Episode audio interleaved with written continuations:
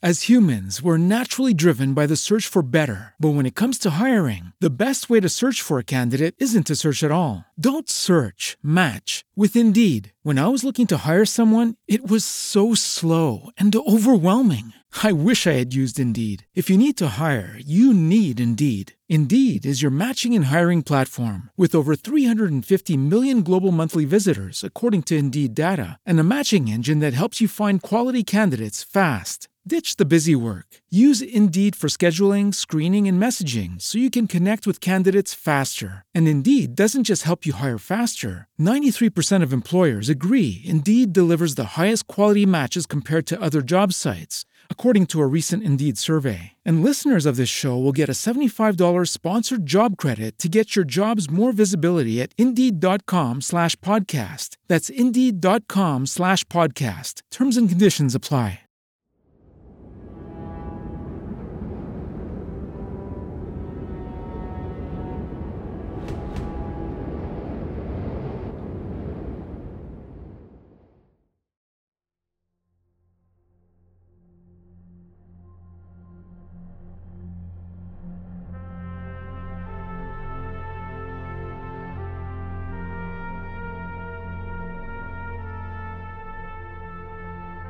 La locanda della tormenta presenta Cul di Valusia, il regno fantasma. Ciclo di Kul, volume 2. Buon ascolto.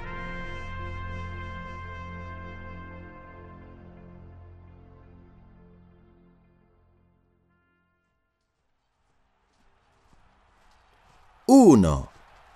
Un re giunge a cavallo.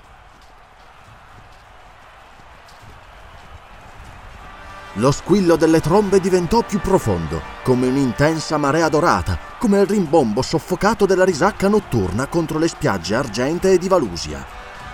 La folla gridava e le donne gettavano rose dai tetti, mentre il ritmico scalpitio di zoccoli diventava più distinto e le prime file dell'imponente schieramento si presentavano nell'ampia strada bianca che girava attorno alla torre dello splendore e alle sue cupole dorate. Per primi avanzavano i trombettieri, giovani snelli vestiti di rosso scarlatto, cavalcavano fra gli squilli delle trombe lunghe e dorate quindi gli arcieri, montanari alti e massicci. Poi la fanteria pesante, con gli ampi scudi che rimbombavano all'unisono e le lunghe lance che oscillavano ritmando perfettamente il passo. Dietro questi ultimi veniva il corpo militare più potente del mondo, le guardie rosse, a cavallo di magnifici animali, abbigliate di rosso dall'elmetto agli speroni. Sedevano orgogliosamente sulle cavalcature, senza guardare né a destra né a sinistra, ma consapevoli delle grida di applauso. Erano come statue di bronzo e non c'era nemmeno il piccolo ondeggiamento nella foresta di lance che li sovrastava. Dietro questo corpo orgoglioso e terribile venivano i ranghi eterogenei dei mercenari, guerrieri fieri e selvaggi provenienti da Mu e Kaau, dalle montagne dell'Oriente e dalle isole dell'Occidente. Portavano una lancia e uno scudo pesante. Leggermente staccati c'erano gli arcieri di Lemuria, poi la fanteria leggera della nazione e ancora trombettieri che chiudevano la sfilata. Era una vista magnifica, una vista che provocava un brivido intenso nell'animo di Kul, re di Valusia. Kul non stava seduto sul trono di Topazio di fronte alla torre dello splendore, ma sulla sella di un grande stallone come un vero re guerriero sollevò un braccio possente in risposta al saluto quando l'esercito gli sfilò davanti. I suoi occhi fieri degnarono gli sgargianti trombettieri di un'occhiata indifferente e si fermarono più a lungo sull'esercito che seguiva. Quegli occhi brillarono di luce feroce quando le guardie rosse gli si fermarono davanti con glangore di armi, facendo impennare i cavalli e gli resero il saluto alla corona. Si strinsero leggermente quando passarono i mercenari non salutavano nessuno questi ultimi. Camminavano impettiti, guardando il re diritto negli occhi, anche se con un certo apprezzamento. Avevano lo sguardo fiero, selvaggio, sotto le chiome irsute e le sopracciglia sespugliose. E Kul restituì loro lo sguardo. Egli concedeva molto ai coraggiosi e non ce n'erano di più coraggiosi in tutto il mondo. neppure fra gli uomini della tribù che oramai l'aveva respinto. Ma Kul era troppo fiero per nutrire simpatia per loro. C'erano troppe lotte intestine, c'erano troppi antichi nemici nella nazione di Kul e anche se il nome del re adesso era una parola maledetta fra le montagne e le valli della sua gente e anche se Kul li aveva dimenticati, tuttavia i vecchi rancori e le antiche passioni duravano ancora, perché Kul non era di Valusia, ma di Atlantide. Gli eserciti scomparvero alla vista dietro i bastioni rilucenti di gemme della Torre dello Splendore. E allora Kul mosse il suo stallone e si diresse lentamente verso il palazzo, commentando la sfilata con i comandanti che gli cavalcavano a fianco e senza sprecare troppe parole. L'esercito è come una spada, non bisogna lasciarlo arrugginire. E continuò a cavalcare, senza prestare attenzione ai mormorii che gli giungevano all'orecchio dalla folla che sciamava per la via. Guarda, guarda, quello è cool! Per Valka! Ma guarda che re e che uomo! Guardagli le braccia e le spalle! E un sottofondo di mormorii più sinistri. Cool! Ah, maledetto usurpatore, venuto dalle isole pagane! Sì, è una vergogna per Valusia che un barbaro sieda sul trono dei re! Ma Cool non vi prestava attenzione si era impossessato del trono decadente all'antica Valusia con mano di ferro e con mano di ferro lo reggeva. Un uomo solo contro tutta una nazione. Più tardi, nella sala delle udienze, Kull rispose alle formali frasi di omaggio dei nobili e delle dame con un sinistro divertimento celato con cura per tutte quelle frivolezze. Poi nobili e dame presero formale congedo e Kul si abbandonò sul trono di Ermellino per dedicarsi agli affari di Stato, finché un assistente gli chiese il permesso di parlare e annunciò un emissario dell'ambasciata dei Pitti. Kul strappò i suoi pensieri dai labirinti della politica valusiana e guardò con poca simpatia l'emissario. L'uomo gli restituì lo sguardo senza battere ciglio. Era un guerriero di statura media, dai fianchi sottili e dal torace ampio, scuro come tutta la sua razza e di costituzione robusta. Sui suoi lineamenti duri e immobili brillava uno sguardo intrepido e imperscutabile. Il capo dei consiglieri, Kanu, braccio destro del re dei Pitti, invia i suoi saluti e dice alla festa della luna nascente c'è un trono per Kul, re dei re, signore dei signori, imperatore di Valusia. Bene, riferisci a Canù il saggio, ambasciatore delle isole occidentali, che il re di Valusia dividerà il vino con lui quando la luna sarà alta sulle montagne di Zalgara. Ho ancora un messaggio per il re. Non... non per questi schiavi in ascolto. Kul congedò i servitori con una parola, osservando il guerriero con prudenza. Venite da solo alla festa stanotte, maestà. Questo è il messaggio del mio capo, disse l'uomo avvicinandosi e abbassando la voce. Gli occhi del re si socchiusero, brillando freddamente come l'acciaio grigio di una lama. Da solo? Sì, maestà. Si guardarono negli occhi silenziosamente e la mutua ostilità tribale trasparve da sotto i loro manti di formalismo. Le loro bocche parlavano un linguaggio colto, le convenzionali frasi di corte di una razza altamente evoluta, che non era però per loro. Ma nei loro occhi fiammeggiavano le primitive tradizioni dei barbari. Kul poteva essere il re di Valusia e il guerriero un emissario a quella corte. Ma lì, nella sala del trono, erano due barbari che si guardavano fieri e cauti, mentre echeggiavano fantasmi di guerre selvagge e di contese vecchie come il mondo. Il re aveva il vantaggio dalla sua e si divertì a sfruttarlo al massimo. Col mento poggiato sul palmo della mano, osservò il guerriero che stava fermo come una statua di bronzo, con la testa leggermente piegata all'indietro e gli occhi impassibili. Sulle labbra di Kul passò un sorriso che era piuttosto un ringhio. E così io dovrei venire da solo?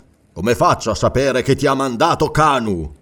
Ho parlato, e da quando in qua i pitti dicono la verità? So quello che avete in mente, maestà. Volete provocarmi.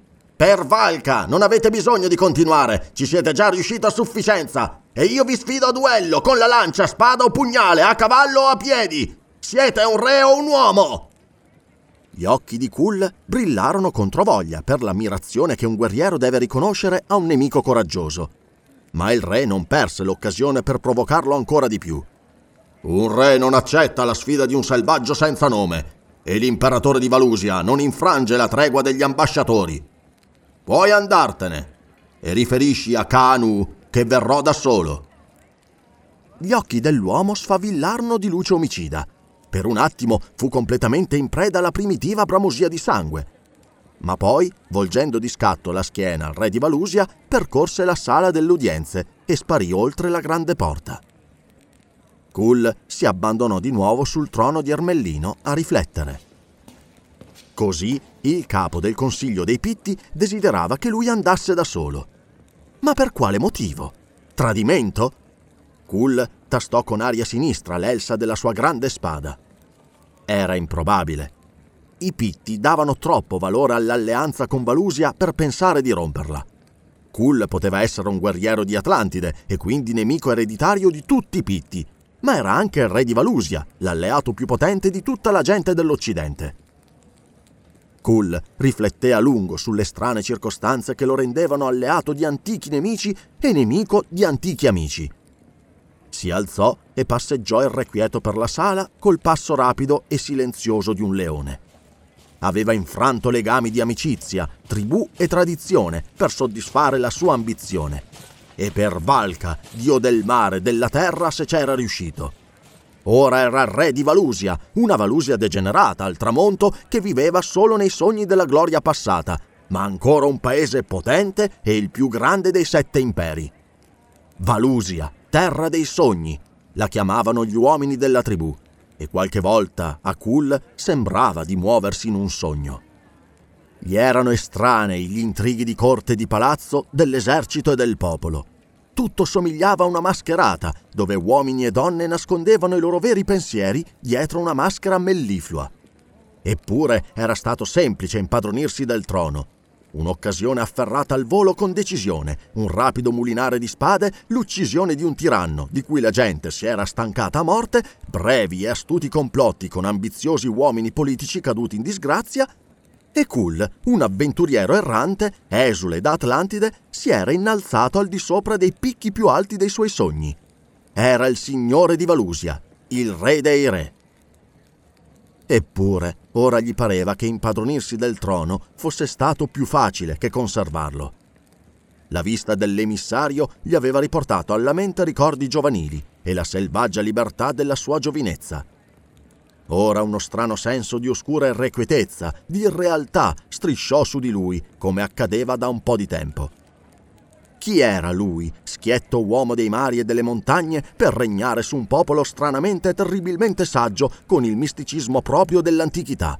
Un'antica razza. Sono cool! gridò, scuotendo la testa come un leone scuote la criniera. Io sono cool! Con occhi di falco percorse l'antica sala. La fiducia in se stesso gli tornò e in un recesso buio della sala una tenda si mosse piano piano.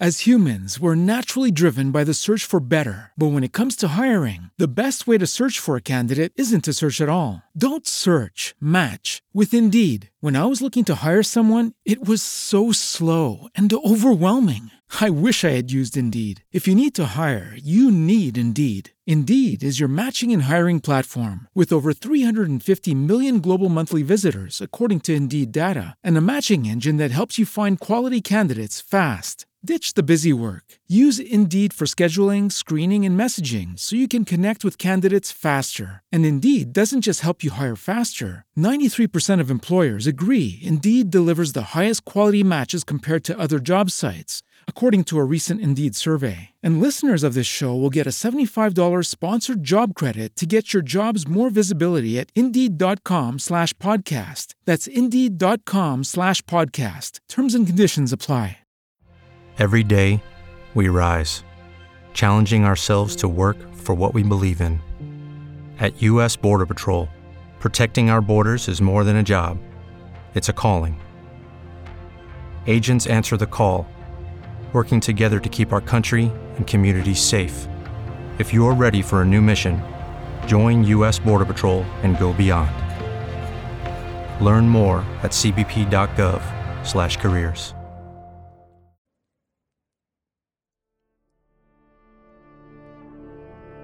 Due. Così parlarono i silenziosi palazzi di Valusia.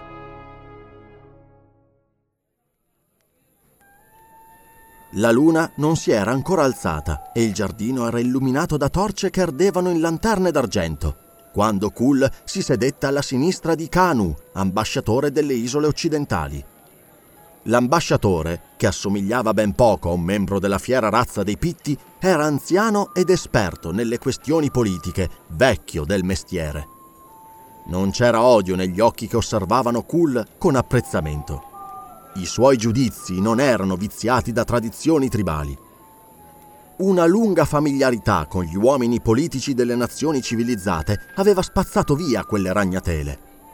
La domanda che occupava i pensieri di Canu non era chi è quell'uomo e a che razza appartiene, ma piuttosto posso usare quest'uomo e come?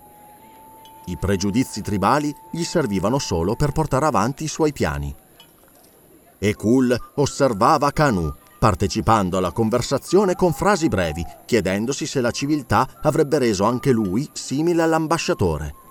Perché Canu era molle e panciuto, Molti anni erano passati da quando aveva maneggiato una spada.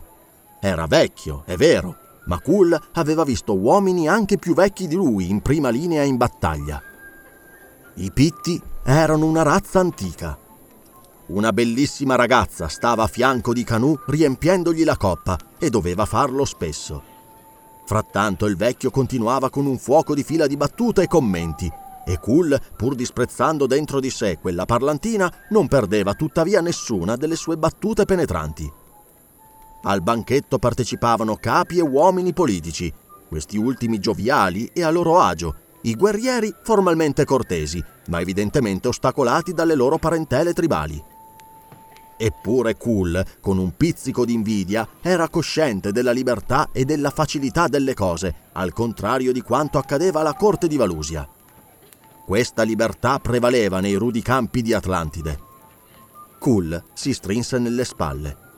Dopotutto, senza dubbio, Canu, che sembrava aver dimenticato di appartenere ai Pitti, almeno per ciò che riguardava faide e pregiudizi, era nel giusto e lui, Kul, avrebbe fatto bene a diventare valusiano anche di mentalità, non solo di nome. Quando la luna ebbe raggiunto lo zenit, Canu, che aveva mangiato e bevuto quanto tre dei presenti messi insieme, si abbandonò sul divano con un respiro di soddisfazione e disse E ora, amici, potete andarvene, perché il re e io dobbiamo parlare di cose che non vi riguardano. Sì, anche tu, bellezza, ma prima lascia che baci le tue labbra di rubino. Mua. Così, e ora vai a danzare da un'altra parte, bocciolo di rosa.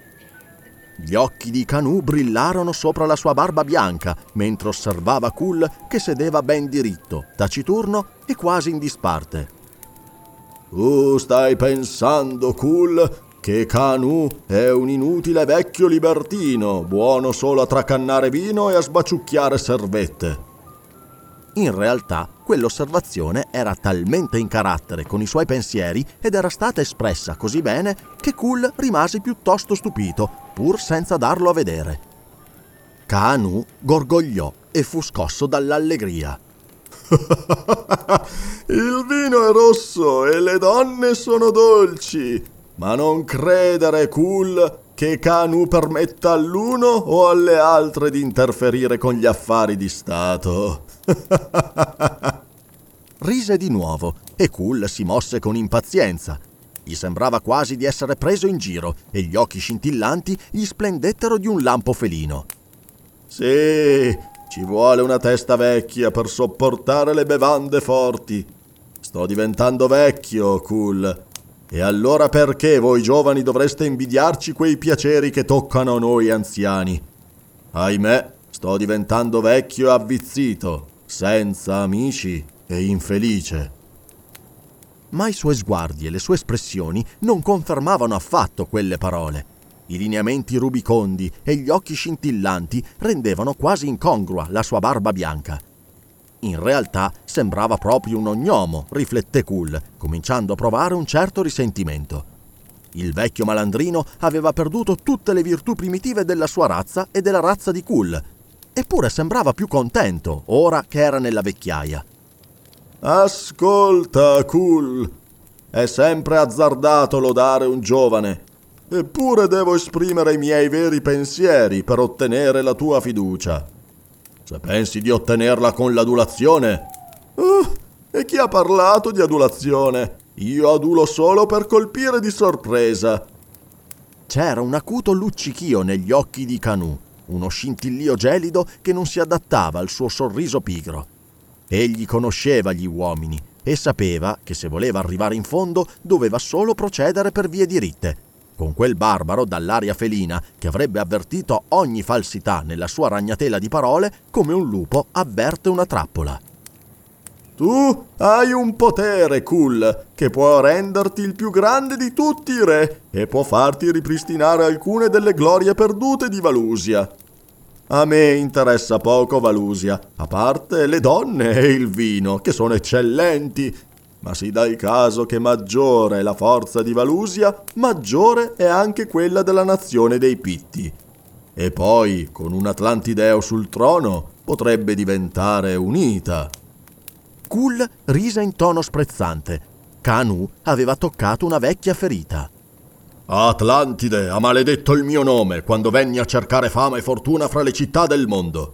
Noi, loro, sono secolari nemici dei sette imperi e ancora più nemici degli alleati degli imperi, come tu dovresti ben sapere. Canù si tirò la barba e sorrise enigmatico. No, no, lasciamo perdere.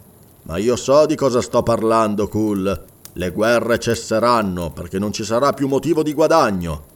Vedo un mondo di pace e di prosperità. Il vicino che ama il vicino. Il bene supremo. Tutto questo tu lo potrai realizzare se vivrai. Ehi! Kul posò la mano sull'elsa della spada estraendola a metà, con uno scatto talmente veloce che Kanu, il quale domava gli uomini come gli uomini domano i cavalli balzani, si sentì il sangue percorso da un brivido improvviso. Per Valca, che guerriero! Nervi e muscoli di acciaio e di fuoco, tenuti insieme dalla perfetta coordinazione e dall'istinto combattivo che formano il vero guerriero ma niente di quell'entusiasmo trasparì dal suo tono leggermente sarcastico. Sta calmo e siediti, Cool. Guardati attorno. I giardini sono deserti, i seggi sono vuoti. Non avrai mica paura di me. Ora parla il selvaggio. Pensi che se avessi tramato un tradimento lo avrei effettuato proprio qui dove i sospetti sarebbero caduti senz'altro su di me? Ah, voi giovani avete ancora molto da imparare. I miei capi non erano loro agio perché tu sei nato fra le colline di Atlantide e tu mi disprezzi perché appartengo alle tribù dei Pitti. Ah, io ti considero come Kul, re di Valusia, non come Kul, un fuorilegge di Atlantide, capo dei razziatori che saccheggiano le isole occidentali. Così tu dovresti vedere in me non uno dei Pitti, ma un uomo superiore alle nazioni, un uomo di tutto il mondo. E ora fai attenzione a questo uomo. Se tu venissi ucciso domani, chi sarebbe il re? Anub, barone di Blal. Proprio così, Kul. Io mi oppongo a lui per varie ragioni, ma soprattutto perché è solo un uomo di paglia. Come mai? È stato il mio più grande oppositore, ma non mi risulta che difendesse altra causa che la sua. Anche la notte ha orecchie. Ci sono mondi dentro i mondi ma tu puoi fidarti di me e puoi fidarti di Brul della lancia. Guarda! Estrasse da sotto la veste un braccialetto d'oro che rappresentava un drago alato arrotolato tre volte, con tre corna di rubino sulla testa. Guardalo bene, Kul. Quando verrà da te domani notte, Brul lo porterà al braccio, in modo che tu possa riconoscerlo. Fidati di Brul come ti fidi di te stesso e fai come ti dice lui. E come prova di fiducia, guarda questo. E con la rapidità di un falco il vecchio arraffò qualcosa da sotto la veste, qualcosa che li illuminò di una spettrale luce verdastra e che fu subito riposto. La gemma perduta! Il gioiello verde sottratto al tempio del serpente! Per Valka! Tu! E perché me lo mostri? Per salvarti la vita, per dimostrarmi degno di fiducia. Se ti tradisco, comportati con me allo stesso modo. Hai in pugno la mia vita. Ora non potrei essere falso con te anche se lo volessi, perché basterebbe una tua parola a segnare la mia fine. Nonostante quelle parole, il vecchio brigante era allegro e pareva anche enormemente compiaciuto. Ma perché mi offri quest'arma contro di te? Per i motivi che ti ho ben spiegato. Ora sai che non intendo tradirti, e domani notte, quando Brul verrà da te, seguirai i suoi consigli senza paura di tradimenti. Ma ora basta, Re Kul. Una scorta ti attende fuori per accompagnarti a palazzo. Kul si alzò. Ma non mi hai detto nulla. Ah, come sono impazienti i giovani. Vattene a sognare di troni, imperi e di potere, mentre io mi limiterò a sognare vino, ragazze e rose. E la fortuna cavalchi al tuo fianco, Cool. Lasciando il giardino, Cool guardò indietro verso Canù, ancora pigramente abbandonato sul divano. Un vecchio felice che irradiava giovialità e cameratismo. Un guerriero a cavallo lo attendeva al limitare del giardino e Kul non fu troppo sorpreso vedendo che era lo stesso che gli aveva portato l'invito di Kanu. Non ci furono scambi di frasi né quando Kul montò in sella né quando insieme cavalcarono per le strade deserte. I colori e la gaiezza del giorno avevano lasciato posto alla magica immobilità della notte. La città appariva più antica che mai sotto la ricurva luna d'argento. Le grandi colline delle ville e dei palazzi si ergevano verso le stelle. Le ampie scalinate, silenziose e deserte, sembravano salire senza fine per svanire nelle ombre buie dei piani superiori. Scale che portano fino alle stelle, pensò Kull, trasportato dalla sua immaginazione eccitata dalla maestosità irreale dello scenario. Gli zoccoli d'argento risuonavano nelle ampie strade immerse nella luce lunare ed erano gli unici suoni. L'età della città, incredibilmente antica, era quasi opprimente. Era come se le enormi costruzioni silenziose irridessero al re, senza suoni, con una derisione insospettabile. E quali segreti nascondevano? Tu sei giovane! dicevano i palazzi, i templi e i santuari. Ma noi siamo antichi! Il mondo era pazzo di gioventù quando fummo costruiti tu e la tua gente morirete, ma noi siamo invincibili, indistruttibili.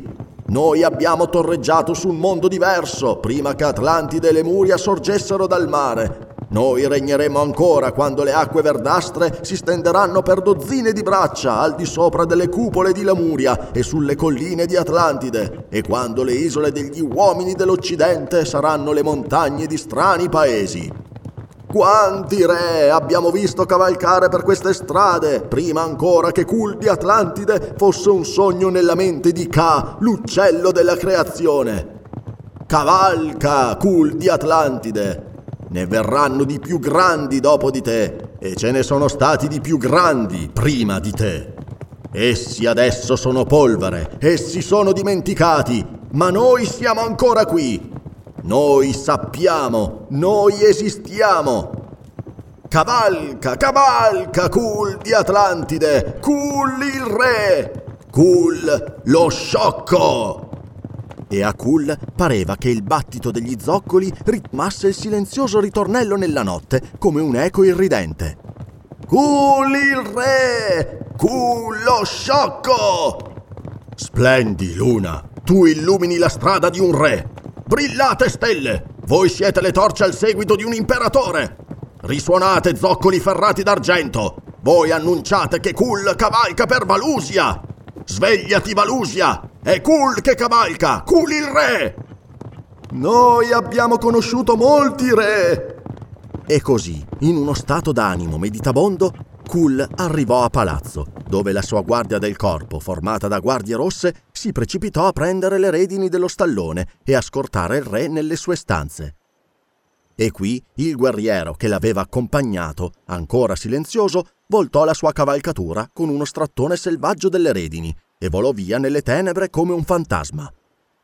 Cool se lo raffigurò che correva nelle strade silenziose come un orco uscito dal mondo antico. Non dormì Cool quella notte, perché ormai l'alba era vicina, ed egli passò le restanti ore notturne a passeggiare per la sala del trono, meditando sugli ultimi avvenimenti. Kanu non gli aveva detto nulla, eppure si era messo completamente in potere del re. A che cosa aveva alluso quando aveva detto che il barone di Blal era solo un uomo di paglia? E chi era quel Brul che doveva venire da lui di notte con il braccialetto del drago? E perché? Ma soprattutto perché Canù gli aveva mostrato la terribile gemma verde, rubata molto tempo prima al Tempio del Serpente. Una gemma capace di precipitare il mondo nella guerra, se solo il fatto fosse venuto a conoscenza dei misteriosi e terribili guardiani di quel tempio. Nemmeno le feroci tribù di Kanu avrebbero potuto salvare il vecchio ambasciatore dalla vendetta dei guardiani del serpente. Ma Kanu sapeva di essere al sicuro, rifletté Kul. Come politico era troppo esperto per esporsi a un rischio senza una contropartita. Ma perché l'aveva fatto? Per far abbassare la guardia al re e spianarsi la via al tradimento? Avrebbe osato Kanu lasciarlo ancora in vita? Cool si strinse nelle spalle. As humans, we're naturally driven by the search for better. But when it comes to hiring, the best way to search for a candidate isn't to search at all. Don't search, match with Indeed. When I was looking to hire someone, it was so slow and overwhelming. I wish I had used Indeed. If you need to hire, you need Indeed. Indeed is your matching and hiring platform with over 350 million global monthly visitors, according to Indeed data, and a matching engine that helps you find quality candidates fast. Ditch the busy work. Use Indeed for scheduling, screening, and messaging so you can connect with candidates faster. And Indeed doesn't just help you hire faster. 93% of employers agree Indeed delivers the highest quality matches compared to other job sites, according to a recent Indeed survey. And listeners of this show will get a $75 sponsored job credit to get your jobs more visibility at Indeed.com slash podcast. That's Indeed.com slash podcast. Terms and conditions apply. Lucky Land Casino asking people what's the weirdest place you've gotten lucky? Lucky? In line at the deli, I guess? Aha, in my dentist's office. More than once, actually. Do I have to say? Yes, you do. In the car before my kids' PTA meeting. Really? Yes. Excuse me, what's the weirdest place you've gotten lucky? I never win and tell. Well, there you have it. You can get lucky anywhere playing at LuckyLandSlots.com. Play for free right now. Are you feeling lucky? No purchase necessary. Void where prohibited by law. 18 plus. Terms and conditions apply. See website for details.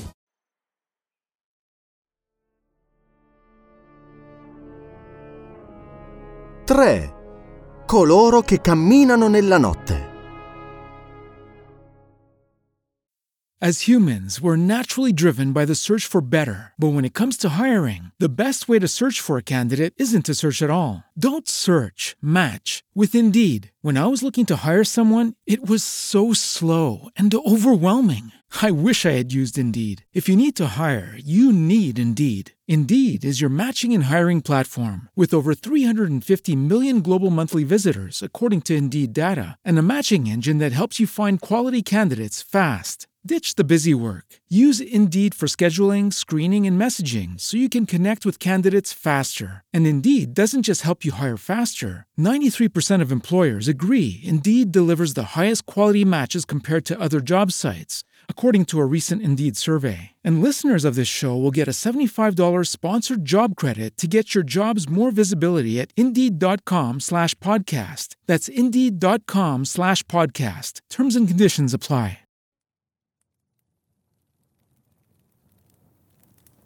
La luna non era ancora spuntata quando Cool, la mano sull'elsa della spada, si avvicinò a una finestra che si apriva sui grandi giardini interni del palazzo reale. La brezza notturna portava il fumo degli alberi di spezie e faceva muovere le tende leggere. Il re guardò fuori. I sentieri e i boschetti erano deserti. Gli alberi, potati con cura, formavano masse d'ombra. Le fontane più vicine lanciavano un sottile schizzo argenteo nella luce lunare e quelle più lontane gorgogliavano con regolarità. Nessuna guardia pattugliava quei giardini, perché i muri esterni erano sorvegliati così attentamente che sembrava impossibile che un intruso riuscisse a penetrarvi. I muri del palazzo erano coperti da rampicanti e proprio mentre Kull rifletteva sulla facilità con la quale potevano essere scalati, una macchia d'ombra si staccò dalle tenebre sotto la finestra e un braccio scuro e nudo si afferrò al davanzale. Kull estrasse a mezzo la spada dal fodero e poi si fermò. Attorno al braccio muscoloso riluceva il braccialetto fatto forma di drago che Kanu gli aveva mostrato la notte prima. Il possessore del braccialetto si spinse oltre il davanzale dentro la stanza con l'agilità di un leopardo. Sei Brull? chiese Kull e si fermò per la sorpresa, non disgiunta da avversione e sospetto. L'uomo era colui che si era divertito a provocare nella sala delle udienze, quello stesso che l'aveva scortato dall'ambasciata dei Pitti. Sono Brull della Lancia, rispose l'uomo sottovoce, e poi, rapidamente osservando Kul in volto, disse con voce appena più alta di un sussurro Kana Makala Yarama. Kul sobbalzò. Ehi, cosa significa? Non lo sai? No, le parole non mi sono familiari. Sono di una lingua che non ho mai udito. Eppure, per Valca, da qualche parte ho udito. Sì, fu l'unico commento di Brull. Percorse con gli occhi la stanza, che era lo studio del palazzo, eccetto alcuni tavolini, uno o due divani e dei grandi scaffali pieni di libri in pergamena, lo studio era spoglio a confronto della magnificenza delle altre sale. Dimmi, re, chi sorveglia la porta? 18 delle mie guardie rosse. Ma come sei arrivato notte tempo di nascosto per i giardini e scalando i muri del palazzo? Le guardie di Valusia sono bufali ciechi. Potrei rubare loro le donne da sotto il naso. Mi sono infiltrato fra di loro e non mi hanno visto né sentito. In quanto ai muri, potrei scalarli anche senza l'aiuto dei rampicanti. Ho cacciato le tigri sulle spiagge nebbiose dove la pungente brezza orientale porta alla caligine del mare e ho scalato le pareti dei monti a picco sul mare occidentale. Ma vieni adesso, anzi no, tocca prima il braccialetto. Tese il braccio e quando Kull eseguì con aria interrogativa, trasse un evidente respiro di sollievo. Va bene, ora togliti le vesti regali, perché questa notte ci attendono imprese che nessun Atlantideo ha mai sognato.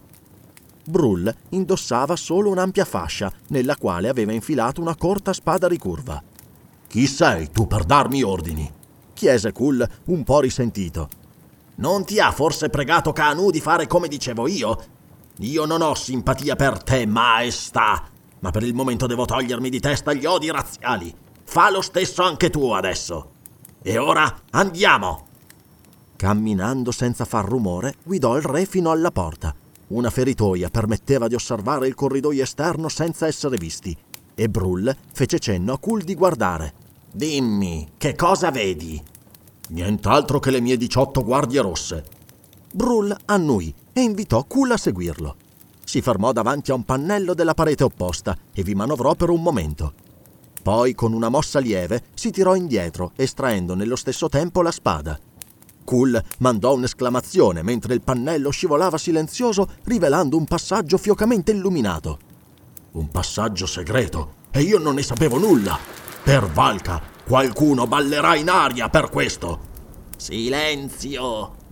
Il pitto sembrava una statua di bronzo, immobile, con tutti i sensi tesi alla ricerca del più debole suono. Qualcosa nel suo comportamento fece rizzare i capelli in testa al re, non per paura, ma per qualche sorta di presentimento. Poi, facendo cenno di seguirlo, Brull attraversò la porta segreta, che rimase aperta alle loro spalle. Il passaggio era spoglio, ma non coperto di polvere come sarebbe stato naturale per un corridoio segreto in disuso. Una vaga luce grigiastra filtrava da qualche parte, ma la sua sorgente non era visibile. A intervalli quasi regolari, Kull notò delle porte, invisibili dall'esterno, come ben sapeva, ma facilmente identificabili dall'interno. Questo palazzo è tutto un passaggio segreto. Sì, notte e giorno tu sei sorvegliato, re, da molti occhi. Cool rimase colpito dalle maniere di Brull. Il barbaro avanzava lentamente con attenzione raccolto su se stesso, tenendo la spada protesa in avanti. Quando parlava lo faceva in un sussurro e lanciava in continuazione occhiate a destra e a sinistra.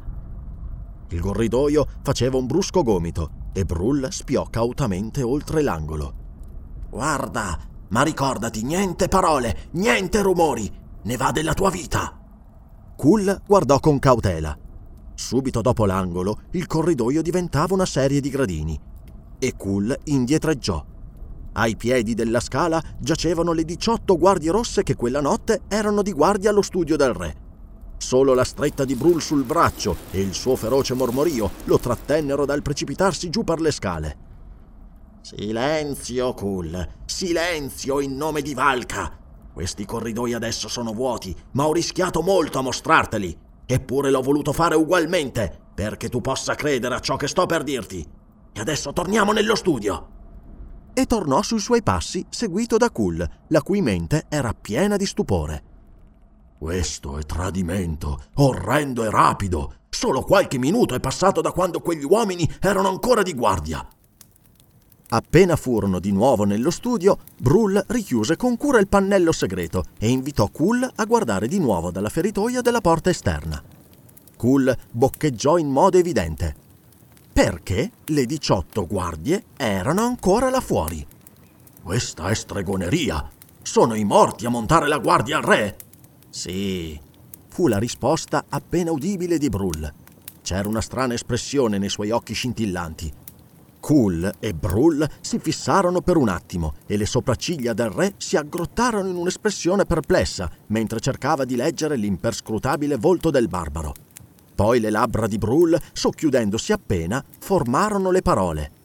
Il serpente che parla. Zitto! È mortale parlarne! Quello è un nome maledetto! Il barbaro lo fissò senza paura. Guarda di nuovo, Re Cool. Forse ora la guardia è stata cambiata. No, sono gli stessi uomini. In nome di Valka, questa è stregoneria, eh? È pazzia! Ho visto con i miei occhi i corpi di quegli uomini non più di dieci minuti fa, eppure adesso sono lì in piedi. Cool. Cosa ne sai tu della tradizione della razza che governi? Parecchio, e tuttavia ben poco. Valusia è così antica. Appunto. Noi siamo solo barbari, bambini, paragonati ai sette imperi. Nemmeno loro sanno quanto siano antichi. Né la memoria dell'uomo né gli annali degli storici vanno abbastanza indietro nel tempo da dirci quando i primi uomini giunsero dal mare e costruirono città sulla costa. Ma cool, gli uomini non sono stati sempre governati da uomini. Il re sobbalzò. I loro occhi si incontrarono. Sì, c'è una leggenda del mio popolo. E anche del mio. Fu prima che noi delle isole diventassimo alleati di Valusia. Sì, durante il regno di Zanna di Leone, settimo comandante in capo dei Pitti, tanti anni fa che nessun uomo ne ricorda il numero. Arrivammo per mare, dalle isole dove il sole tramonta, evitando le coste di Atlantide, e ci gettammo sulle spiagge di Valusia con torce e spade. Le lunghe spiagge bianche risuonarono dei colpi delle lance e la notte fu illuminata giorno dagli incendi delle fortezze. E il re, il re di Valusia, che morì sulle sabbie arrossate in quel giorno sinistro. La voce gli si spezzò. I due si guardarono in viso senza parlare e poi annuirono entrambi. Valusia è antica. Le montagne di Atlantide e di Mu erano isole nel mare quando Valusia era ancora giovane. La brezza notturna mormorava attraverso la finestra aperta. Non era la libera, pungente aria marina che Brull e Cool conoscevano e gustavano nelle loro terre, ma un soffio simile a un sussurro del passato carico di muschio, di odori di cose dimenticate, di segreti già antichi, quando il mondo era ancora giovane. I tendaggi frusciarono e improvvisamente Cool si sentì come un bambino nudo di fronte all'imperscrutabile saggezza dell'arcano passato ancora una volta fu sopraffatto da un senso di irrealtà. In fondo all'anima gli si insinuavano giganteschi fantasmi che sussurravano cose mostruose. Sentì che Brull stava provando le stesse sensazioni. Gli occhi del barbaro erano fissi su di lui con fermezza. I loro sguardi si incontrarono. Kul avvertì un caldo senso di cameratismo per quel membro di una tribù nemica, come due leopardi rivali che braccati si rivoltano insieme contro i cacciatori. Così quei due selvaggi fecero causa comune contro i poteri non umani dell'antichità. Brull fece di nuovo strada verso la porta segreta ed entrarono silenziosamente e silenziosamente avanzarono nel corridoio tenebroso, prendendo la direzione opposta. Dopo un po', Brull si fermò e si avvicinò a una delle porte segrete, invitando Kull a guardare insieme a lui da una feritoia nascosta. Questa porta si apre su una scala poco usata che conduce a un corridoio che continua oltre la porta dello studio. Essi guardarono e a un tratto una sagoma silenziosa salì le scale senza far rumore. Tu, il capo del consiglio, di notte e col pugnale snudato. Che cosa significa, Brull? Assassinio e il più orribile dei tradimenti. No! Saremmo perduti, Kull, se noi lo attaccassimo qui, perché molti altri si nascondono ai piedi di questa scala. Vieni con me. Quasi di corsa percorsero il passaggio. Brull si diresse di nuovo alla porta segreta, chiudendola poi accuratamente alle sue spalle.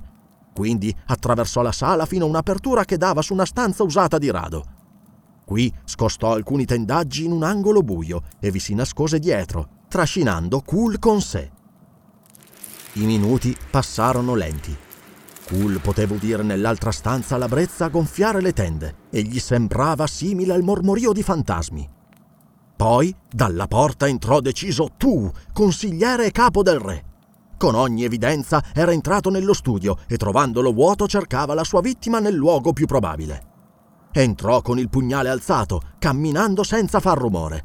Si fermò per un attimo ispezionando la stanza vuota, illuminata fiocamente da un'unica candela. Quindi avanzò con cautela, come se non riuscisse a spiegarsi l'assenza di Kull. Si fermò davanti al nascondiglio del re e... Uccidi! Cool si lanciò nella stanza con un unico balzo possente.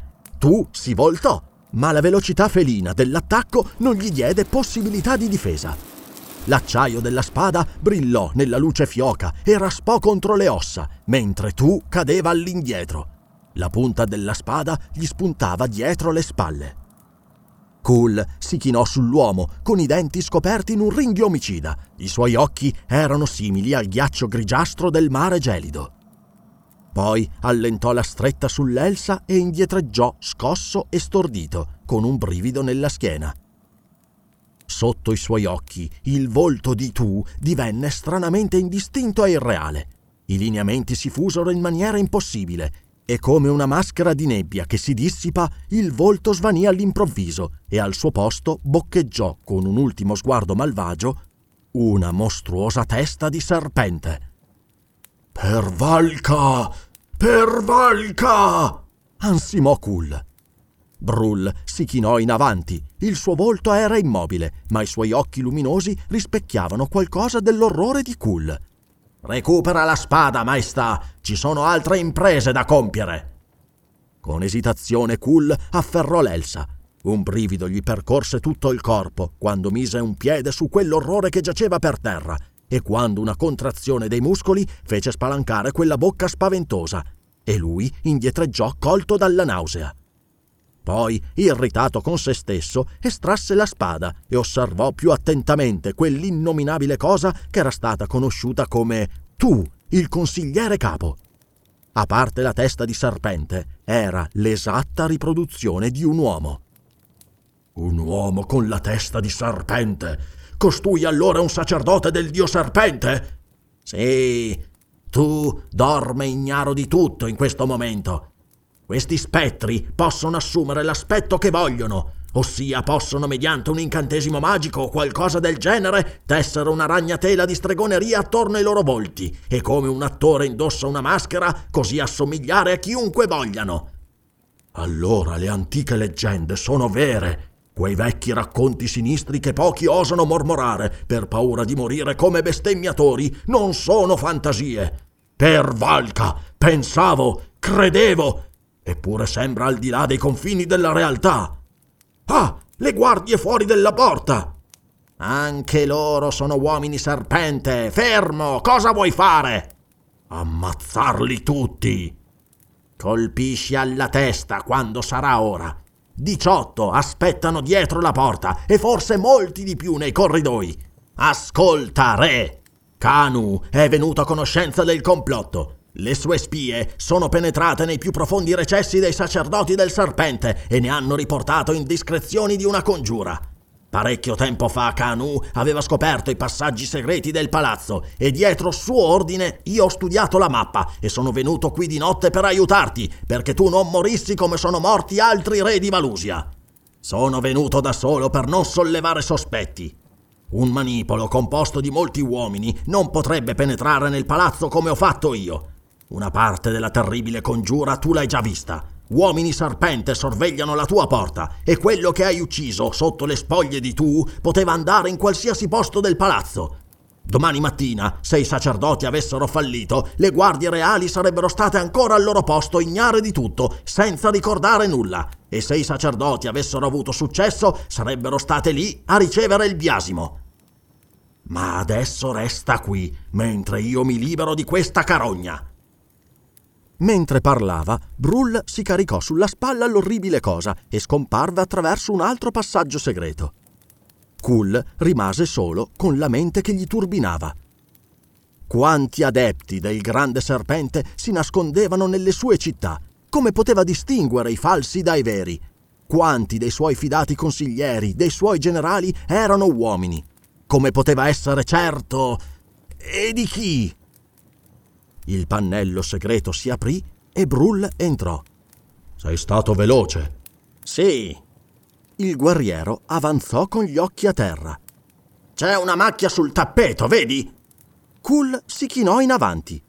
Con la coda dell'occhio vide un movimento rapido, un luccichio d'acciaio. Scattò in piedi come la corda di un arco, colpendo dal basso in alto. L'altro si infilzò sulla spada, lasciando cadere la sua al suolo.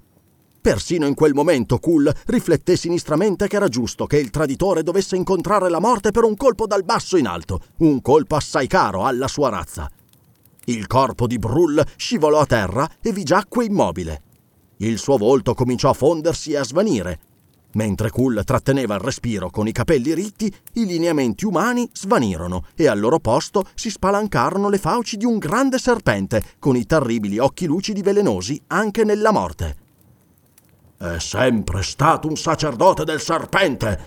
Per Valka, che piano elaborato per farmi abbassare la guardia? E Kanu sarà un uomo? Chi è il Kanu al quale ho parlato nei giardini? Possente Valka! Le persone di Valusia sono uomini o sono tutti serpenti? Rimase indeciso, notando di sfuggita che la cosa chiamata Brull non portava più il bracciale fatto a drago. Un rumore lo fece voltare. Attraverso la porta segreta, Brull stava tornando. Fermo! Sul braccio alzato per parare la spada del re brillava il bracciale fatto a drago. Per Valka! Il barbaro si fermò di scatto. Poi un sorriso sinistro gli increspò le labbra. Per tutti gli dei del mare! Questi demoni sono più abili di quanto credessi. Doveva essercene uno nascosto nel corridoio e quando mi ha visto passare portando quella carcassa ha assunto il mio aspetto. Bene, così mi tocca fare un altro viaggio adesso. Ermo, ho visto due uomini mutarsi in serpenti davanti ai miei occhi. Come faccio a sapere che tu sei un uomo vero? Per due ragioni, Re Cool. Nessun uomo serpente porta questo bracciale e nessuno di essi può pronunciare queste parole. E ancora una volta Kul udì la strana frase. Kari Amakala Yerama! Kana Makala Yerama. Dove in nome di Valka l'ho già sentita? Non mi pare. Eppure, eppure... Sì, Kul, tu ricordi. Queste parole si nascondono negli oscuri recessi della memoria, anche se non le hai mai sentite nella tua vita. Tuttavia, nelle età passate, esse erano così impresse nell'anima immortale che colpiranno sempre le oscure corde della tua memoria, anche se ti dovessi reincarnare fra un milione di anni. perché questa frase è giunta in segreto attraverso eoni sinistri e sanguinosi, da quando, incalcolabili secoli fa, essa era la parola d'ordine della razza umana che combatteva i tenebrosi esseri dell'antico universo. Nessuno all'infuori di un uomo nato da uomini può pronunciarle, perché la sua bocca è fatta in modo diverso da tutte le altre creature. Il loro significato è andato dimenticato, ma le parole no. È vero, ricordo le leggende. Per Valka! Si fermò di colpo, stupito, perché all'improvviso, come per lo spalancarsi silenzioso di una mistica porta, profondità nebbiose mai sondate si erano aperte nei recessi della sua coscienza, e per un attimo gli era parso di osservare a ritroso nella vastità che abbracciava vite su vite. Come attraverso vaghe nebbie spettrali scorse ombre oscure che rivivevano secoli morti uomini in lotta con mostri odiosi per conquistare un pianeta di orrendi terrori. Contro uno scenario grigio e mutevole si muovevano strane forme d'incubo, fantasie di follia e terrore. E l'uomo, lo scherzo degli dei, il cieco e insano lottatore nato dalla polvere e destinato a tornare alla polvere che seguiva la lunga traccia sanguinosa del suo destino, senza sapere il perché, bestiale, grossolano come un terribile bambino cresciuto, e tuttavia cosciente di una scintilla di fuoco divino. Cool si passò una mano sulla fronte, scosso. Quelle improvvise immagini sfocate provenienti dagli abissi della memoria lo turbavano sempre. Come se gli leggesse nel pensiero, Brul disse: Sono scomparsi. Donne uccello, arpie, uomini pipistrello, diavoli volanti, uomini lupo, demoni, orchi. Tutti tranne gli esseri come questo che ti giace ai piedi, e pochi uomini lupo. Fu lunga e terribile la guerra, durata secoli e secoli sanguinosi, da quando per la prima volta gli uomini, emersi dal fango della loro ascendenza scimmiesca, si rivoltarono contro quelli che allora governavano il mondo. E alla fine l'umanità conseguì la vittoria, tanto tempo fa, e ci sono giunte solo oscure leggende. Il popolo serpente fu l'ultimo, ma alla fine gli uomini sconfissero anche quello e lo scacciarono nei territori deserti del mondo a vivere con i serpenti veri. Finché un giorno, dicono i saggi, anche questa razza orrenda scomparirà completamente. Tuttavia le cose ritornarono sotto abili travestimenti, quando gli uomini divennero rammolliti e degenerati e dimenticarono le antiche guerre. Ah, che guerra sinistra e segreta fu quella! Fra gli uomini della Terra giovane si aggiravano i terribili mostri del pianeta antico, protetti dalla loro orrida saggezza e dalle arti arcane, assumendo qualsiasi forma e sembianza, compiendo in segreto cose orribili. Nessun uomo sapeva chi fosse un vero uomo e chi uno falso. Nessun uomo poteva fidarsi degli altri. Ma infine gli uomini riuscirono a scoprire i metodi per distinguere il falso dal vero Presero a simbolo e paragone la figura del drago volante, il dinosauro alato, un mostro delle età passate che era stato il nemico più grande dei serpenti. E gli uomini usarono quelle parole che hai sentito come un segno e una parola d'ordine, perché come ti ho già detto, solo un uomo può ripeterle. Così l'umanità trionfò. Tuttavia quei demoni tornarono, trascorsi gli anni dell'oblio, perché l'uomo è ancora una scimmia nel modo in cui dimentica le cose che non ha costantemente sotto gli occhi. Tornarono come sacerdoti, e poiché gli uomini nel loro lusso e splendore avevano perso ogni fede nei vecchi culti e nelle vecchie religioni, gli uomini serpente, in qualità di insegnanti di un culto nuovo e più vero, costruirono una mostruosa religione basata sull'adorazione del dio serpente. E tale è il loro potere, che ora è peccato mortale ripetere le antiche leggende degli uomini serpente, e la gente si inchina di nuovo al dio serpente sotto una nuova forma. E ciechi e pazzi come sono, la maggior parte degli uomini non notano connessione alcuna fra questo potere e quello che sconfissero secoli e secoli fa. Gli uomini serpente sono contenti di governare come sacerdoti. E tuttavia Vai avanti! In Valusia molti re hanno regnato come veri uomini e tuttavia, uccisi in battaglia, sono morti come serpenti, come morì quello che cadde sotto la lancia di Zanna di Leone sulle spiagge arrossate, quando il popolo delle isole saccheggiò i sette imperi. E come mai questo avvenne, Re Cool? Quei re furono generati da donne e vissero come uomini. Avvenne così. I veri re morirono segretamente, come saresti dovuto morire tu stanotte. I sacerdoti del serpente regnarono al loro posto, senza che nessun uomo lo sapesse. Sì, deve essere così. Nessuno ha mai visto un sacerdote del serpente ed è sopravvissuto, lo sanno tutti. Essi vivono nella più grande segretezza. La politica dei sette imperi è una cosa mostruosa, labirintica. I veri uomini sanno che fra di loro strisciano spie del serpente e uomini che sono alleati del serpente, come Kanub, barone di Blal. Tuttavia nessun uomo osa cercare di smascherare un sospetto per non essere colpito dalla vendetta. Nessun uomo si fida del vicino e i veri politici non osano dirsi l'un l'altro i loro timori. Potessero esserne sicuri, potesse un uomo serpente venire smascherato davanti a tutti, allora il potere del serpente sarebbe più che dimezzato. Tutti si alleerebbero e farebbero causa comune, eliminando i traditori. Kanu solo possiede astuzie e coraggio sufficienti per lottare contro di loro. Ma Kanu è venuto a conoscenza di una parte soltanto della loro congiura. Mi ha detto cosa sarebbe successo, che è quello che è successo finora. Fino a questo momento ho potuto valermi dei suoi avvisi, ma d'ora in poi dovremmo confidare solo nella fortuna e nelle nostre abilità. Per adesso penso che siamo salvi. Quegli uomini serpente di guardia alla porta non osano abbandonare il loro posto per timore che dei veri uomini sopraggiungono inaspettatamente. Ma domani tenteranno qualche altra diavoleria, puoi esserne certo, e nessuno sa cosa intendono fare, nemmeno Kanu. Dobbiamo restare uno accanto all'altro, maestà, finché non avremo vinto o saremo morti ambedue.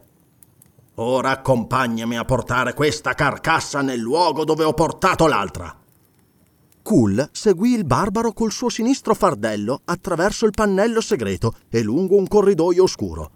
I loro piedi, addestrati al silenzio delle terre selvagge, non provocavano rumori.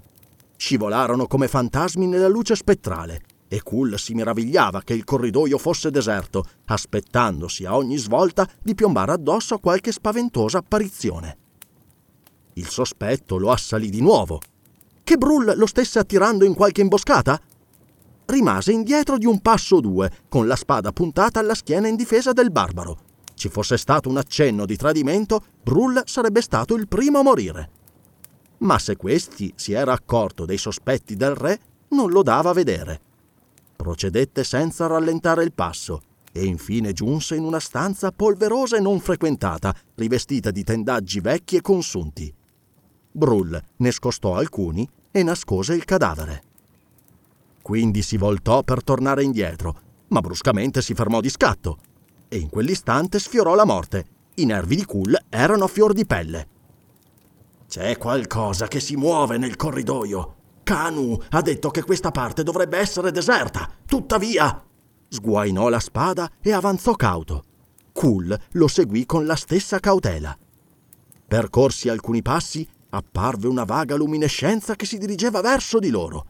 Con tutti i muscoli tesi, attesero, tenendo la schiena contro la parete. Non sapevano cosa sarebbe successo ma il respiro di Brull, che gli usciva sibilando attraverso i denti, rassicurò Cool sulla lealtà di quell'uomo. La luminescenza si fuse in una forma nebulosa. Era una sagoma vagamente simile a un uomo, ma caliginosa e ingannevole, come un ricciolo di nebbia, che diventava più tangibile mentre si avvicinava, ma mai completamente materiale. Un volto li guardò un paio di grandi occhi luminosi che sembravano ritenere tutte le torture di milioni di secoli. Non c'era minaccia in quel volto, in quei cupi lineamenti consunti, ma solo una grande pietà. E quel volto, quel volto... Dei onnipotenti! E Allal, re di Valusia, che morì mille anni fa! Brull si schiacciò contro il muro il più possibile con gli occhi spalancati in un lampo di orrore puro, la spada che tremava nel pugno, per la prima volta terrorizzato in quella notte sinistra. Cool rimase diritto con aria di sfida, tenendo istintivamente pronta l'inutile spada. Nonostante i capelli ritti e i brividi che gli correvano lungo la schiena, il re dei re era pronto a sfidare i poteri ignoti del morto come i poteri dei vivi. Il fantasma continuò a venire avanti senza prestargli attenzione. Cool si accostò al muro quando venne oltrepassato e avvertì un soffio d'aria gelida come le nevi dell'Artico. L'ombra continuò per la sua strada con passi silenziosi e lenti, come se le catene di tutte le età ostacolassero quei piedi appena delineati, per svanire infine oltre un gomito del corridoio. Ervalca! Era un fantasma! Certo, non hai riconosciuto il volto. Era Eallal, che regnò su Valusia un migliaio di anni fa e che fu trovato orrendamente assassinato nella sua sala del trono, quella conosciuta adesso come la sala maledetta. Non hai mai visto la sua statua nella sala dei re? Sì, ora ricordo la storia. Per gli dei Kul, questo è un altro segno del potere terribile e perverso dei sacerdoti del serpente. Il re fu ucciso dagli uomini serpente e così la sua anima divenne loro schiava, sottomessa per l'eternità al loro dovere. Perché i saggi hanno sempre sostenuto che se un uomo è ucciso da un uomo serpente, la sua anima ne diventa schiava. Un brivido scosse la massiccia corporatura di Kul. Per Valka, che destino orrendo! Stammi a sentire, stammi bene a sentire. Se verrò ferito a morte da quei mostri perversi, giura che mi trapasserai il cuore con la tua spada, in modo che la mia anima non ne sia schiava. Lo giuro, Re Kul, e tu farai lo stesso per me. Due mani possenti si strinsero, sigillando silenziosamente quel patto di sangue. As humans, we're naturally driven by the search for better. But when it comes to hiring, the best way to search for a candidate isn't to search at all. Don't search, match with Indeed. When I was looking to hire someone, it was so slow and overwhelming. I wish I had used Indeed. If you need to hire, you need Indeed. Indeed is your matching and hiring platform with over 350 million global monthly visitors, according to Indeed data, and a matching engine that helps you find quality candidates fast. Ditch the busy work. Use Indeed for scheduling, screening, and messaging so you can connect with candidates faster. And Indeed doesn't just help you hire faster. 93% of employers agree Indeed delivers the highest quality matches compared to other job sites, according to a recent Indeed survey. And listeners of this show will get a $75 sponsored job credit to get your jobs more visibility at Indeed.com slash podcast. That's Indeed.com slash podcast. Terms and conditions apply. Lucky Land Casino asking people what's the weirdest place you've gotten lucky? Lucky? In line at the deli, I guess? Aha, in my dentist's office. More than once, actually. Do I have to say? Yes, you do. In the car before my kids' PTA meeting. Really? Yes. Excuse me, what's the weirdest place you've gotten lucky? I never win and tell. Well, there you have it. You can get lucky anywhere playing at LuckyLandSlots.com. Play for free right now. Are you feeling lucky? No purchase necessary. Void where prohibited by law. 18 plus. Terms and conditions apply. See website for details.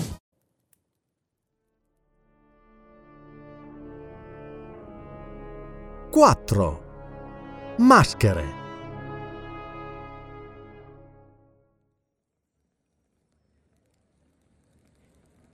Kul sedeva sul trono e guardava, meditabondo, il mare di visi rivolti verso di lui. Un cortigiano stava parlando con toni uniformemente modulati, ma il re lo sentiva appena. Vicino a lui, tu, il consigliere capo, era pronto ai suoi ordini, ma il re, ogni volta che lo guardava, rabbrividiva dentro di sé. L'apparenza della vita di corte era come la superficie calma del mare fra una marea e l'altra. Al re gli avvenimenti della notte precedente sembravano un sogno, fin tanto che gli occhi non gli cadevano sul bracciolo del trono, dove posava una mano forte e bruna, al cui polso brillava un bracciale a forma di drago. Brull stava accanto al trono e il sommesso mormorio del barbaro lo riportava indietro da quel reame di realtà nel quale si muoveva. No, non era un sogno, quell'interludio mostruoso. Mentre sedeva sul trono nella sala delle udienze e osservava i cortigiani, le dame, i nobili, i politici, gli sembrava di vedere i loro volti come un prodotto illusorio, irreale, esistente solo come ombra e irrisione della sostanza. Aveva sempre considerato i loro volti come maschere, ma prima li aveva guardati con tolleranza sprezzante, pensando di scorgere sotto le maschere anime meschine, avide, lussuriose o ingannatrici. Ora invece c'era un sottofondo sinistro, un significato diabolico, un vago orrore che strisciava sotto quelle parvenze. Mentre scambiava convenevoli con qualche nobile o qualche consigliere, gli sembrava di vedere il volto sorridente svanire come fumo e al suo posto spalancarsi le orrende mascelle di un serpente. Quanti di coloro che stavano osservando erano orribili mostri non umani che tramavano la sua morte sotto quell'illusione ipnotica di un volto umano. Valusia terra di sogni e di incubi, regno di terrore, governato da fantasmi che scivolavano fuori e dietro gli arazzi variopinti, deridendo l'inutile re che sedeva sul trono, un'ombra egli stesso. E come un'ombra amica, Brull stava al suo fianco, con gli occhi scuri che scintillavano nel volto immobile. Un uomo reale, Brull, e Kull sentì che l'amicizia per il barbaro diventava una cosa reale e che anche Brull provava per lui un'amicizia al di là delle semplici necessità politiche.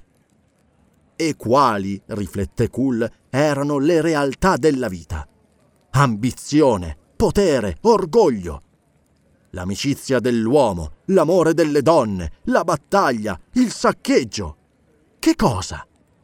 Il Kul reale era quello che sedeva sul trono o quello che aveva scalato le montagne di Atlantide, saccheggiato le lontane isole occidentali e riso sopra le onde ruggenti del mare Atlantideo. Come può un uomo essere tanti uomini diversi nello spazio di una vita? Perché Kul sapeva che c'erano parecchi Kul e si chiedeva quale fosse quello reale. Dopotutto, i sacerdoti del serpente erano solo un passo più avanti con le loro magie perché tutti gli uomini portano una maschera ed esistono tante maschere diverse quanti sono gli uomini e le donne. E Kul si chiedeva se dietro ogni maschera non si celasse un serpente. Se ne stava seduto, immerso in uno strano labirinto di pensieri, mentre i cortigiani andavano, venivano e portavano a termine gli impegni secondari della giornata. Infine il re e Brull furono soli nella sala delle udienze, fatta eccezione per i servitori stanchi. Anche Kull si sentiva stanco. Né lui né Brull avevano dormito la notte prima, e Kull non aveva dormito nemmeno la notte precedente, quando nei giardini di Kanu aveva avuto il primo indizio degli avvenimenti spettrali che sarebbero seguiti. Nella notte appena trascorsa, null'altro era capitato, dopo che era tornato col barbaro nello studio per il corridoio segreto.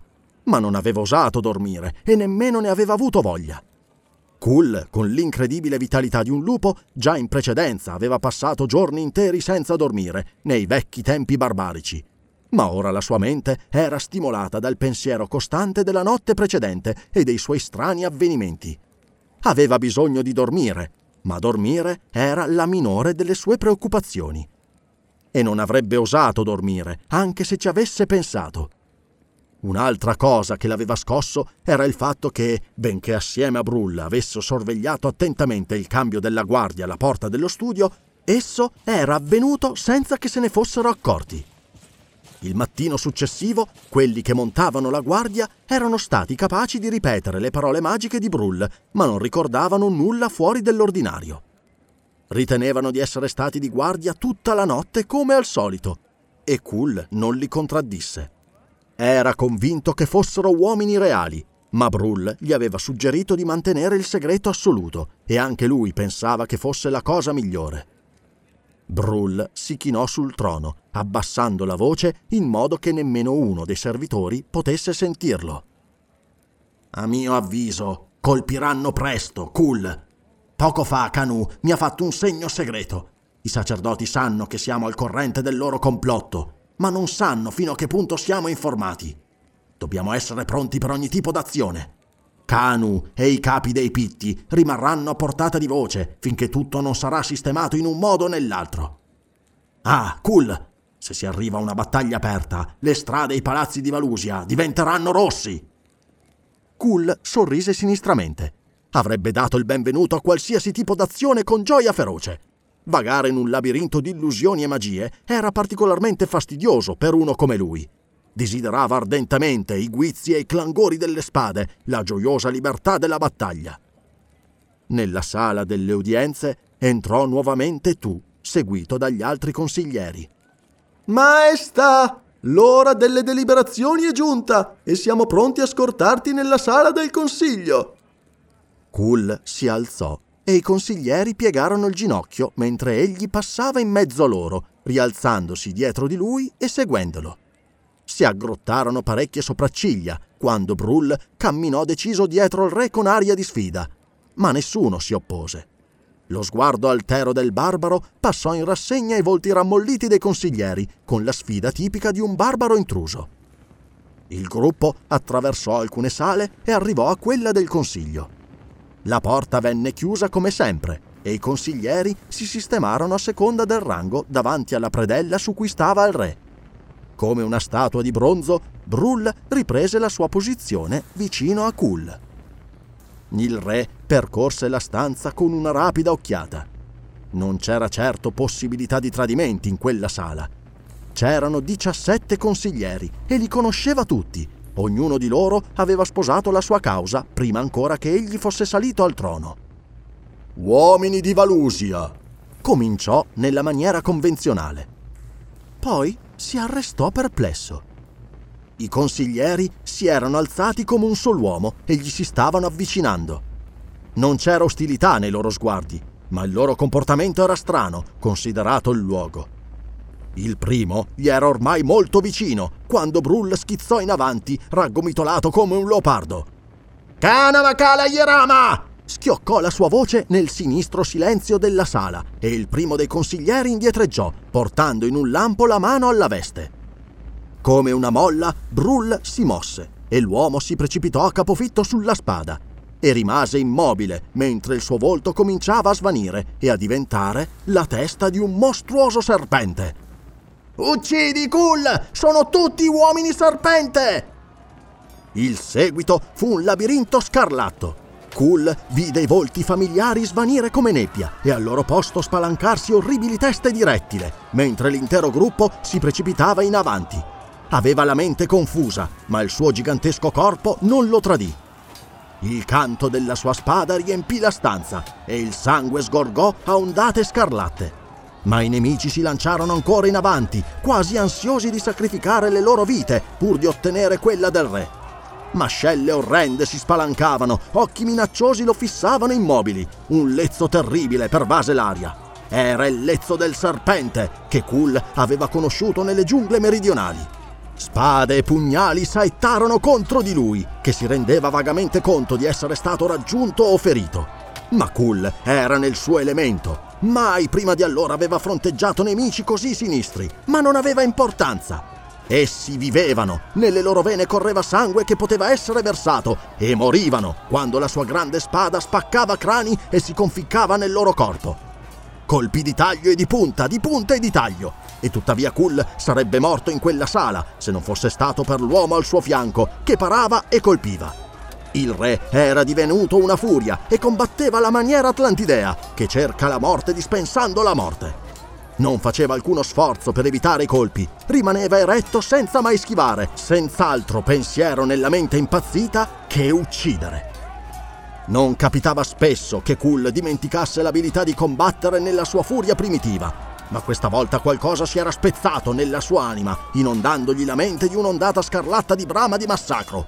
Uccideva un nemico ad ogni colpo, ma essi si precipitavano su di lui e più di una volta Brull deviò il colpo che l'avrebbe ucciso, mentre stava appostato al suo fianco, parando e deviando con consumata abilità, uccidendo non come culla grandi fendenti, ma con colpi menati dall'alto o con affondi dal basso. Kull rideva, una risata di follia. Le terribili facce ondeggiavano attorno in un turbine scarlatto. Sentì l'acciaio penetrargli in un braccio e vibrò la spada in un arco balenante che squarciò un nemico fino al torace. Poi la nebbia si dissolse e il re vide che lui e Brull erano rimasti soli in mezzo a odiose figure scarlatte disseminati immobili per terra. Valca! Che massacro! Cool! Se fossero stati dei guerrieri esperti nell'uso delle armi, a quest'ora saremmo morti! Questi sacerdoti serpente non conoscono nulla della scherma e muoiono più facilmente di qualsiasi uomo che io abbia mai ucciso. Eppure, se ce ne fosse stato qualcuno in più, penso che le cose sarebbero andate diversamente. Cool assentì. La furia distruttrice era passata, lasciando un confuso senso di grande stanchezza. Il sangue gli colava da ferite al petto, alla spalla, al braccio e alla gamba. Brull, anche lui sanguinante da un mucchio di ferite, lo guardò preoccupato. Hull, affrettiamoci a farci bendare le ferite dalle donne! Kull lo spinse di lato con uno stanco gesto della mano. No, voglio vederci chiaro prima che sia finita. Tu, piuttosto, vai e fatti fasciare le ferite, te lo ordino! Il barbaro rise sinistramente. le tue sono più numerose delle mie, maestà! Per Valka, Kull! Questa non è la sala del consiglio! Brull si fermò colpito da un pensiero improvviso. Kull si guardò attorno e improvvisamente altre nebbie sembrarono svanire. No, questa è la sala in cui Eallal morì un migliaio di anni fa, mai più usata da allora e soprannominata la maledetta. Allora, per tutti gli dei, ci hanno ingannato dopo tutto. Hanno fatto in modo che finissimo come pazzi dritti nella loro imboscata. Con la loro magia hanno cambiato le sembianze di tutto il... Perciò ci sono ancora altre diavolerie in opera, perché i veri membri del Consiglio di Valusia dovrebbero trovarsi nell'altra sala, quella vera. Andiamo presto! Lasciarono la sala con i suoi orrendi custodi e si affrettarono per i corridoi che sembravano deserti, finché non giussero nella vera sala del Consiglio. E allora Kull si fermò con un brivido spettrale. Dalla sala del Consiglio proveniva il suono di una voce, e quella voce era la sua. Con una mano che tremava, Kull tirò da parte gli arazzi e spiò nella stanza. I consiglieri stavano seduti, identici agli uomini che assieme a Brull aveva appena ucciso. E sulla piattaforma c'era Kull, re di Valusia. Fece un passo indietro con la mente che vacillava. Questa è pazzia. Qual è Kull? Io che sto qui? O il Kull laggiù è quello reale e io sono solo un'ombra, un filo di pensiero? La mano di Brull gli afferrò la spalla e scuotendolo rudemente lo riportò alla realtà. Nel nome di Valka, non essere pazzo! Come puoi ancora stupirti dopo tutto quello che abbiamo visto? Non vedi che sono uomini veri, stregati da un uomo serpente che ha preso le tue sembianze, come gli altri presero le sembianze dei consiglieri? A quest'ora dovresti essere stato ucciso, mentre quel mostro laggiù dovrebbe regnare al tuo posto, e quelli che si inchinano a te non dovrebbero sospettare di nulla. Scatta, Kul, e uccidilo in fretta, altrimenti siamo finiti. Le guardie rosse, dei veri guerrieri, sono a destra e a sinistra dell'impostore, e soltanto tu puoi raggiungere e uccidere quell'essere. Sii rapido! Kul scosse via il torpore incipiente e gettò indietro la testa nel vecchio gesto di sfida. Trasse un lungo, profondo respiro come un nuotatore prima di tuffarsi. Poi, spingendo da parte i tendaggi, raggiunse la piattaforma in un unico balzo da leone. Brull aveva detto il vero. C'erano alcuni uomini delle guardie rosse, guerrieri addestrati a muoversi rapidamente come il leopardo che colpisce. Qualsiasi altro, tranne Kull, sarebbe morto prima di raggiungere l'usurpatore. Ma la comparsa di Kull, identico all'uomo sulla piattaforma, li colse di sorpresa. Rimasero un attimo confusi e quello fu sufficiente. L'essere sulla piattaforma fece per afferrare la spada, ma le sue dita si erano appena strette attorno all'elsa che la spada di Kull gli spuntava già tra le scapole e la cosa che gli uomini avevano creduto il re scivolava sui gradini per giacere immobile al suolo. Fermi tutti! La mano alzata e la voce del re fermarono l'avanzata sul nascere e mentre tutti rimanevano stupiti, Kull indicò la cosa che giaceva davanti a loro la cui faccia si stava tramutando in quella di un serpente. Tutti indietreggiarono e da una porta entrò Brull e da un'altra Kanu. I due uomini afferrarono la mano insanguinata del re e Kanu parlò. Uomini di Valusia, avete visto con i vostri occhi. Costui è il vero Kul, il più potente re al quale Valusia si sia mai inchinata. Il potere del serpente è stato spezzato e voi siete tutti uomini veri. Re Kul, hai ordini? Prendete quella carogna. E ora seguitemi. Continuò il re e fece strada verso la sala maledetta. Brull, con aria preoccupata, gli offrì il sostegno del suo braccio, ma Cool lo spinse via. Il cammino parve interminabile al re sanguinante, ma infine giunse alla porta e rise ferocemente e sinistramente quando udì le imprecazioni dei consiglieri. A un suo comando le guardie gettarono il cadavere insieme agli altri. Cool invitò tutti a uscire dalla sala e lui, da ultimo, richiuse la porta. Un'ondata di torpore lo fece traballare. I volti sollevati verso di lui, pallido ed estenuato, rotearono e si mescolarono in una caligine spettrale. Sentì il sangue gocciolargli dalle ferite lungo le membra e seppe che quello che gli restava da fare doveva essere fatto subito o non ci sarebbe più riuscito. La sua spada scricchiolò nel fodero. Brull, sei qui? Certo, maestà, il volto di Brull lo guardò attraverso la nebbia vicino alla spalla, ma la voce risuonò come se fosse distante mille leghe e lontanissima nel tempo. Ricorda il patto, Brull, e ora digli di stare lontani. Col braccio sinistro si fece largo mentre alzava la spada. Poi, con tutta la forza che gli restava, la conficcò fra i due battenti della porta fino all'elsa, sigillando così la stanza per sempre. Con le gambe spalancate ondeggiò come ubriaco, fronteggiando i consiglieri inorriditi. Che questa stanza sia doppiamente maledetta e che quegli scheletri già in decomposizione rimangano per sempre come un segno della potenza del serpente ormai al tramonto.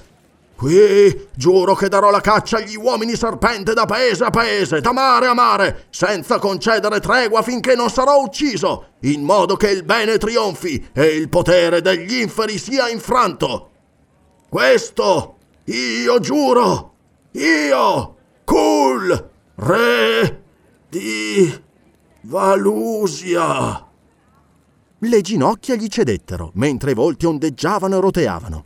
I consiglieri si precipitarono in avanti, ma prima che potessero raggiungerlo, Kul cadde al suolo dove rimase inerte, con il viso rivolto al soffitto.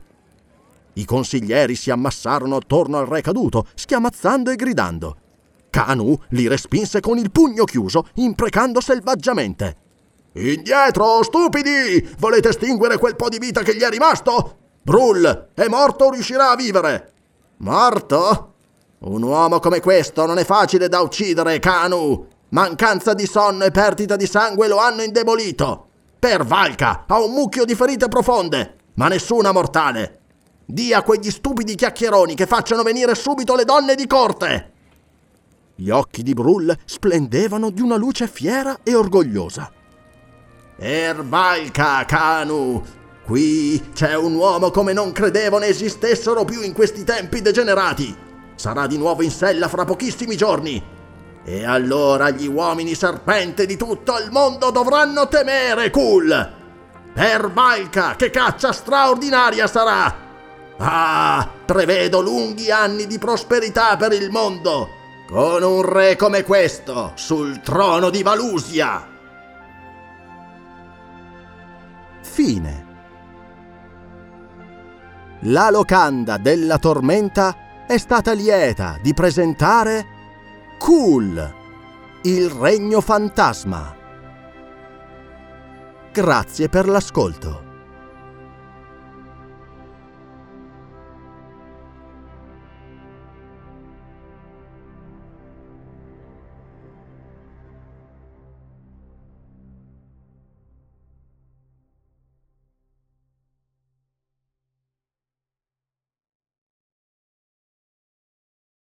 Judy was boring. Hello. Then Judy discovered ChumbaCasino.com. It's my little escape. Now Judy's the life of the party. Oh, baby, Mama's bringing home the bacon. Whoa, take it easy, Judy. The Chumba life is for everybody. So go to ChumbaCasino.com and play over 100 casino style games. Join today and play for free for your chance to redeem some serious prizes. ChumbaCasino.com. No purchase necessary. Void where prohibited by law. 18 plus terms and conditions apply. See website for details. Hello, it is Ryan, and I was on a flight the other day playing one of my favorite social spin slot games on chumbacasino.com. I looked over the person sitting next to me, and you know what they were doing? They were also playing Chumba Casino. Coincidence? I think not. Everybody's loving having fun with it. Chumba Casino is home to hundreds of casino style games that you can play for free anytime, anywhere, even at 30,000 feet. So sign up now at chumbacasino.com to claim your free welcome bonus. That's chumbacasino.com and live the Chumba life. No purchase necessary. Group. Void prohibited by law. See terms and conditions. 18 plus.